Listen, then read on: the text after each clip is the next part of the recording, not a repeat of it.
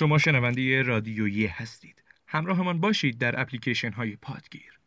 لطفا ما را به دوستانتان معرفی کنید.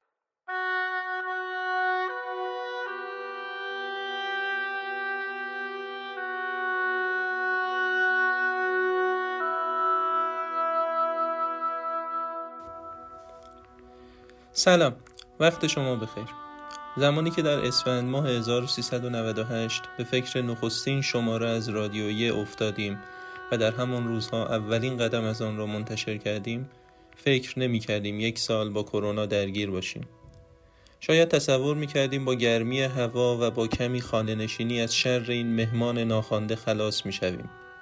ولی الان که دارید صدای من را می شنوید اسفند ماه 1399 است و همچنان از سوی وزیر بهداشت توصیه می شود که سفر نرویم و کرونای انگلیسی در کمین است و خلاصه یک سال شد که آب خوش از گلویمان پایین نرفته است. در این یک سال با کوچکترین امکانات و با دشواری های فراوان چراغ رادیویی را روشن نگه داشتیم و اگر خدا بخواهد و نفسی باقی باشد می‌خواهیم این مسیر را ادامه بدهیم. با آرزوی سالی خوش و سرشار از سلامتی برای شما همراهان گرامی این شما و این قسمت سیوم از رادیو یه.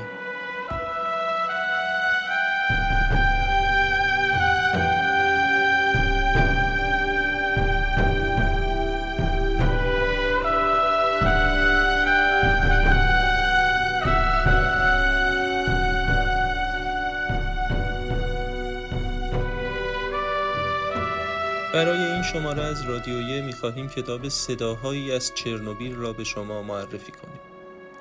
سوتلانا الکسیوویچ در سال 1948 در اوکراین و در خانواده ارتشی به دنیا آمد. از نوجوانی و با نوشتن داستانهای کوتاه نوشتن را آغاز کرد. از سال 1967 در رشته روزنامه نگاری در دانشگاه دولتی بلاروس مشغول به تحصیل شد.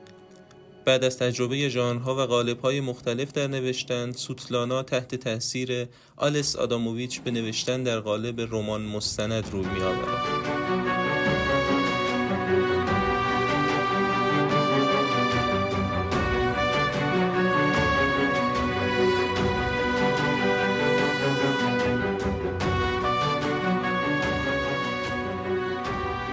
در این قالب که رمان جمعی نیز نامیده می شود نویسنده باید هم روزنامه نگار باشد هم جامعه شناس و روانکاو و هم تا حدودی واعظ. آنچنان که در تعریف های تاریخ شفاهی گفته می شود نویسنده در این قالب باید از دانش های مختلف بهره هر چند اندک برده باشد تا هم بتواند مصاحبه های درستی بگیرد و هم بتواند اثری تأثیرگذار را بنویسد. سوتلانا در مصاحبه هایش اشاره کرده است که برای چاپ این کتاب مرارت های زیادی هم متحمل شده است چرا که در ضدیت با حکومت شوروی قرار می گرفته است. روایت های واقعی و تلخ کتاب جنگ چهره زنانه ندارد باعث شده بود که سوتلانا را ناتورالیست بدانند که در آن ایام از جرایم جدی در حکومت شوروی بود. اما در سال 1997 کتاب صداهایی از چرنوبیل تاریخ شفاهی یک فاجعه به چاپ رسید. این کتاب دنیای بعد از فاجعه چرنوبیل را روایت می کند و نه خود چرنوبیل را. این کتاب می‌گوید انسان چگونه با واقعیت های نوینی که روی داده و جاری است اما هنوز برایش مفهوم نیست و ناشناخته مانده است کنار می آید. از این منظر شاید چیزی شبیه انسان در روزگار کرونا باشد. انسانی که نظارگر فاجعه پاندمی کرونا است و نمی‌داند چه بر سرش خواهد آمد و نمی‌داند دنیای بعد از پاندمی چگونه خواهد بود برایش. آثار سوتلانا الکسیوویچ در 19 کشور تا به حال ترجمه و چاپ شده است. او 21 سناریوی فیلم مستند و سه نمایشنامه نوشته است و جوایز متعددی نیز دریافت کرده است. سوتلانا در جایی گفته است می‌خواهم انسان را دوست بدارم. هرچند دوست داشتن انسان سخت است. سختتر از همیشه.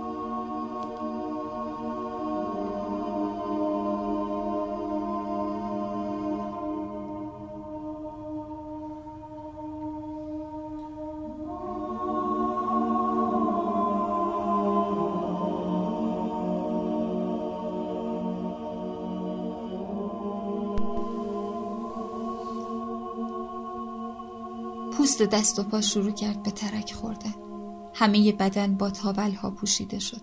وقتی سرش را میچرخاند روی بالش پر از مو می‌شد. با این همه محبوبم بود. عزیزترینم بود. سعی می‌کردم با او شوخی کنم. عوضش راحت شدی. دیگه نیازی نیست مرتبشون کنی. طولی نکشید که موی سر همه را از ته تراشیدند.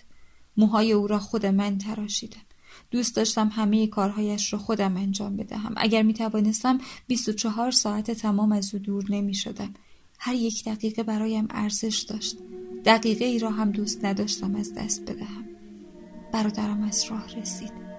وحشت کرد. بعد از این نمی‌گذارم آنجا بروی. و پدر گفت مگر می توانی جلویش را بگیری؟ در را ببندی از پنجره فرار می کند چند لحظه تنهایش گذاشتم. وقتی بازگشتم روی میز کوچک یک پرتغال بود. درشت و صورتی. نزرد لبخندی زد. مهمانم کردند. برش دار برای خودت. پرستار از پشت سر اشاره کرد که این پرتغال خوردنی نیست. اگر مدتی کنار او مانده باشد خوردن که هیچ. حتی نباید لمسش کرد. مدام خواهش می‌کرد. تو پرتغال خیلی دوست داری. برش دار بخور. پرتغال را در دستم گرفتم چشمانش را بست. خوابش برده بود. مدام به او داروی خواب آور و ماده مخدر تزریق می‌کردند. پرستار با وحشت نگاهم کرد. اما من حاضر بودم هر کاری انجام دهم تا او به مرگ فکر نکند و از بیماری دهشتناکش خبردار نشود و فکر نکند که از او میترسم. یادم هست که یکی به من هشدار می‌داد باید قبول کنید که او حالا یک عنصر رادیواکتیو است و با بالاترین تراکم آلودگی نه همسر و محبوب شما. مگر می‌خواهید خودکشی کنید؟ به خودتان بیایید. و من مانند جنون زدگان فریاد زدم. دوستش دارم دوستش دارم. وقتی به خواب می‌رفت زیر لب نجوا می‌کردم. خیلی دوستت دارم. در حیات بیمارستان راه می‌رفتم. دوستت دارم. زندگی مشترکم را به خاطر می آوردم. در خوابگاه من فقط وقتی دستم را در دست می گرفت به خواب می رفت. عادت کرده بود که در خواب هم دست مرا رها نکند. در تمام ساعات شب و در بیمارستان من دستش را می گرفتم و رهایش نمی کردم. شب بود و سکوت و ما تنها بودیم. نگاهم کرد. با دقت. با دقت زیاد و ناگهان گفت خیلی دوست دارم بچه ایمان را ببینم. یعنی چه شکلی است؟ نامش را می‌خواهی چه بگذاریم؟ این دیگر بر عهده خودت است. چرا من با هم تصمیم می‌گیریم؟ پس اگر پسر شد اسمش را بگذار واسیا و اگر دختر شد ناتاشنکا. برای چه واسیا یک واسیا برایم کافی است. تو واسیای دیگری نمی‌خواهم هنوز هم نمی‌دانستم چقدر دوستش دارم. او برای من فقط او بود. انگار چشم من فقط او را می‌دید. حتی تکانهای طفلم را زیر قلبم احساس می‌کردم. وارد ششمین ماه بارداریم شده بودم. فکر می‌کردم این طفل کوچک داخل وجودم جایش امن است. طفل کوچک هیچ یک از پزشکان خبر نداشتند که من شبها را در بار و کامر او به صبح میرسانم. فکرش را هم نمی‌کردند. پرستاران مرا پیش او راه می‌دادند. در روزهای نخست به من توصیه می‌کردند تو هنوز خیلی جوان هستی می‌خواهی با این کارت چه کار کنی؟ او حالا دیگر یک راکتور است نه انسان. تو هم همراهش میسوزی. و من مثل یه طول سگ دنبالشان راه میافتادم. ساعتها پشت در اتاقشان کشیک میکشیدم. خواهش رو تمنا می‌کردم تا اینکه به سطوح میآمدند برو به جهنم تو عقلت رو از دست دادی. صبح پیش از ساعت هشت که ویزیت پزشکان شروع می‌شد از پشت پرده محافظ به من اشاره می‌کردند بودو برو سریع. یک ساعت در هتل میپلکیدم و از ساعت نه صبح تا نه شب اجازه داشتم کنارش باشم. در اثر خستگی پاهایم تا زانوانم کبود و متورم شده بود. اما انگار روحم قوی تر از جسمم بود. عشقم به من قدرت می‌داد. تا وقتی با او بودم کاری به او نداشتند. همین که از او دور می شدم عکس برداری ها شروع می شد بی کمترین لباس لخت و اور. روی تنش فقط ملحفه سبکی انداخته بودند. هر روز ملحفهش را عوض می کردم و تا وقت شب سراسر با خونش رنگین می شد بلندش می‌کردم. ذراتی از پوست تنش به بازوبانم میچسبیدند تمنایش می‌کردم عزیزم کمکم کن. تا جایی که می‌تونی روی آرنج تکیه کن تا بتونم ملحفت و صاف و مرتب کنم. کمترین چین خوردگی ملحف بدنش را مجروح می‌کرد. ناخونهایم را از ته کوتاه کرده بودم که مبادا پوستش را خراش دهد. هیچ یک از پرستاران جرأت نداشتند حتی در صورت لزوم نزدیکش بروند یا لمسش کنند. در همه حال از من کمک می‌خواستند به آنان تنها از او عکس می‌گرفتند. می‌گفتند برای تحقیقات علمی لازم دارند. چطور می‌توانستند؟ اگر دست من بود همهشان را بیرون می‌کردند با فریاد با دشنام اگر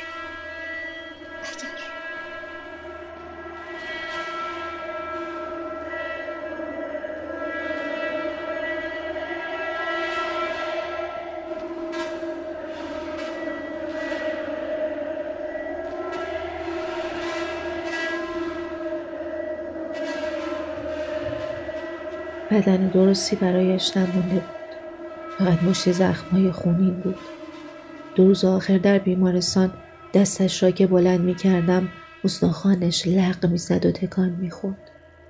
بافتهای تنش از استخوانش جدا شده بودند. تکه های از ششها و کبدش از دهانش بیرون می زدند. داشت با امعا و احشای درونش خفه می شد. دستم رو باند پیچی کردم و داخل دهانش فرو بردم و همه اینها را بیرون کشیدم. اینها را نمی‌توان توصیف کرد یا نوشت. حتی تحمل کرد. اما هرچه بود محبوبم بود و آنچنان عزیز که بزرگترین کفش اندازه پایش نمی‌شد. او را با پای برهنه در تابوت گذاشتند. مقابل چشمهایم او را با لباس رسمی داخل گونی سلفون کردند و بستند و این گونی را هم داخل تابوت چوبی گذاشتند. خود تابوت را هم داخل گونی پیچیدند.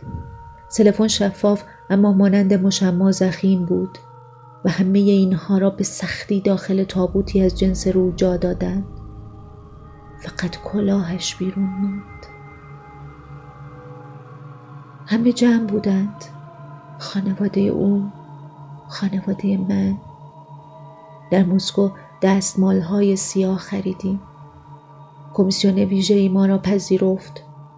برای همه فقط و فقط این حرف ها را تکرار می کردند نمی توانیم جنازه همسر یا فرزندتان را به شما تحویل بدهیم. آنها آلوده به مواد رادیواکتیوند و باید به طرز خاصی در گورستان مسکو دفن شوند. داخل تابوت های رویه لحیم شده زیر پلیت های بتونی. برای این کار اجازه شما لازم است. یه کسی اعتراض می کرد و اصرار داشت که عزیزش را به زادگاهش انتقال دهد. متقاعدش می کردند که این افراد از قهرمانان کشورند و حالا فقط به خانوادهشان تعلق ندارند. آنان از افراد حکومتند و متعلق به حکومت. سوار بر اتومبیل مخصوص حمل جنازه شدیم. اعضای خانواده و شماری از نظامیان و سرهنگی با دستگاه بیسیم در دست. با بیسیم خبر دادند منتظر دستور ما باشید. منتظر بمانید. دو یا سه ساعت با اتومبیل جاده های اطراف مسکو را دور زدیم و باز به مسکو بازگشتیم. با دستگاه بیسیم خبر دادند اجازه ورود به گورستان را ندارید. خبرنگاران خارجی به گورستان هجوم می‌برند. کمی دیگر صبر کنید. والدینمان سکوت کرده بودند. احساس کردم دارم از هوش می‌روم. انگار انگار دچار جنون شده بودم. چرا باید شوهرم را پنهان کنید؟ مگر چه کار کرده؟ قتل کرده؟ آدم کشته؟ مجرم است؟ ما چه کسی را داریم تشی می کنیم؟ مادر موهایم را نوازش می کنند. آرام. آرام باش دختر عزیزم. و دستم را در دستش می‌گیرد. سرهنگ گزارش می‌داد. اجازه بدهید وارد گورستان شویم. همسرش حالش به هم خورده. در گورستان سربازان محاصره امان کردند. دسته محافظ ما را همراهی می‌کردند. به کسی اجازه داده نشد با عزیز از دست رفتهش ودا کند. فقط نزدیکان. به صورت تابوت را با خاک پوشاندند. افسر دستور می‌داد سریع سریعتر! حتی اجازه ندادند تابوت را بغل کنیم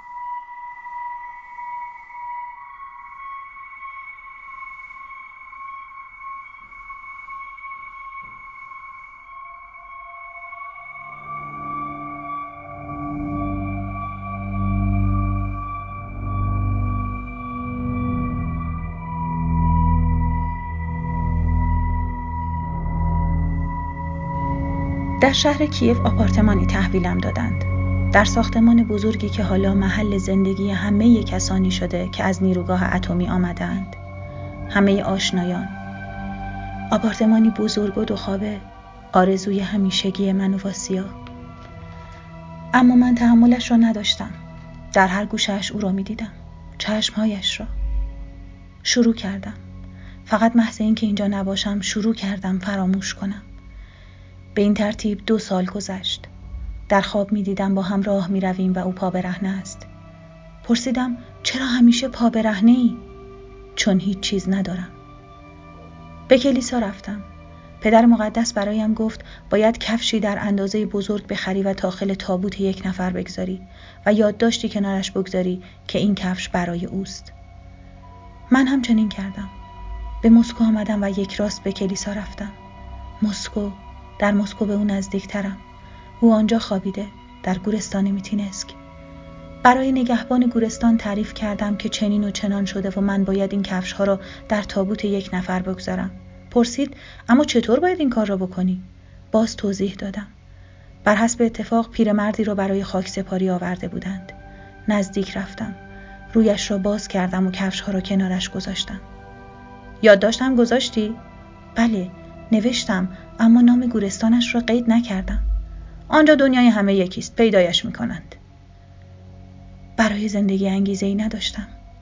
شبها از پنجره به بیرون نگاه می‌کردم و می‌گفتم واسنکا من باید چه کار کنم؟ نمی‌خواهم بدون تو زنده باشم. روزها از کنار کودکستان رد می شدم می ایستادم و آه می کشیدم بچه ها را نگاه می کردم و نگاه می کردم داشتم دچار جنون می شدم شبی دیگر به تمنا افتادم. واسه اینکا من می‌خواهم بچه دار شوم. از تنهایی میترسم. بیش از این تحمل ندارم واسنکا و دفعه بعد گفتم واسنکا من مرد دیگری را نمی‌خواهم. تو برایم بهترین بودی. من فقط یک بچه می‌خواهم. 25 ساله بودم. با مردی آشنا شدم و همه زندگیم را برایش تعریف کردم. همه زندگیم را. من فقط یک عشق دارم برای همه عمرم. همه چیز را گفتم. چند بار همدیگر را دیدیم. اما هرگز او را به خانه هم دعوت نمی کردم. نمی توانستم. با سیا آنجا بود. در قنادی کار می کردم. حین کار اشکم جاری می شد. گریه نمی کردم. اشکهایم خود به خود سرازیر می شدند. تنها چیزی که از همکارانم می خواستم این بود. برایم دلسوزی نکنید وگرنه از اینجا می روم. می خواستم مثل همه باشم. دوست نداشتم به من ترحم کنند. روزی من هم خوشبخت بودم.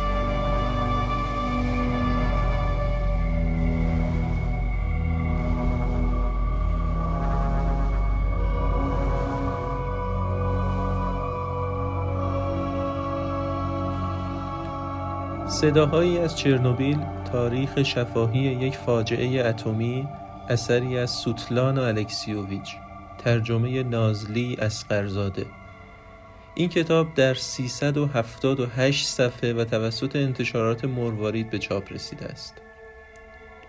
سپاسگزارم از دوستان خوبم خانوم ها مرجان صالحی مریم قربانیان و سبا خلیلی. شنونده قسمت سیوم از رادیویه بودید. ممنونم از همراهی شما.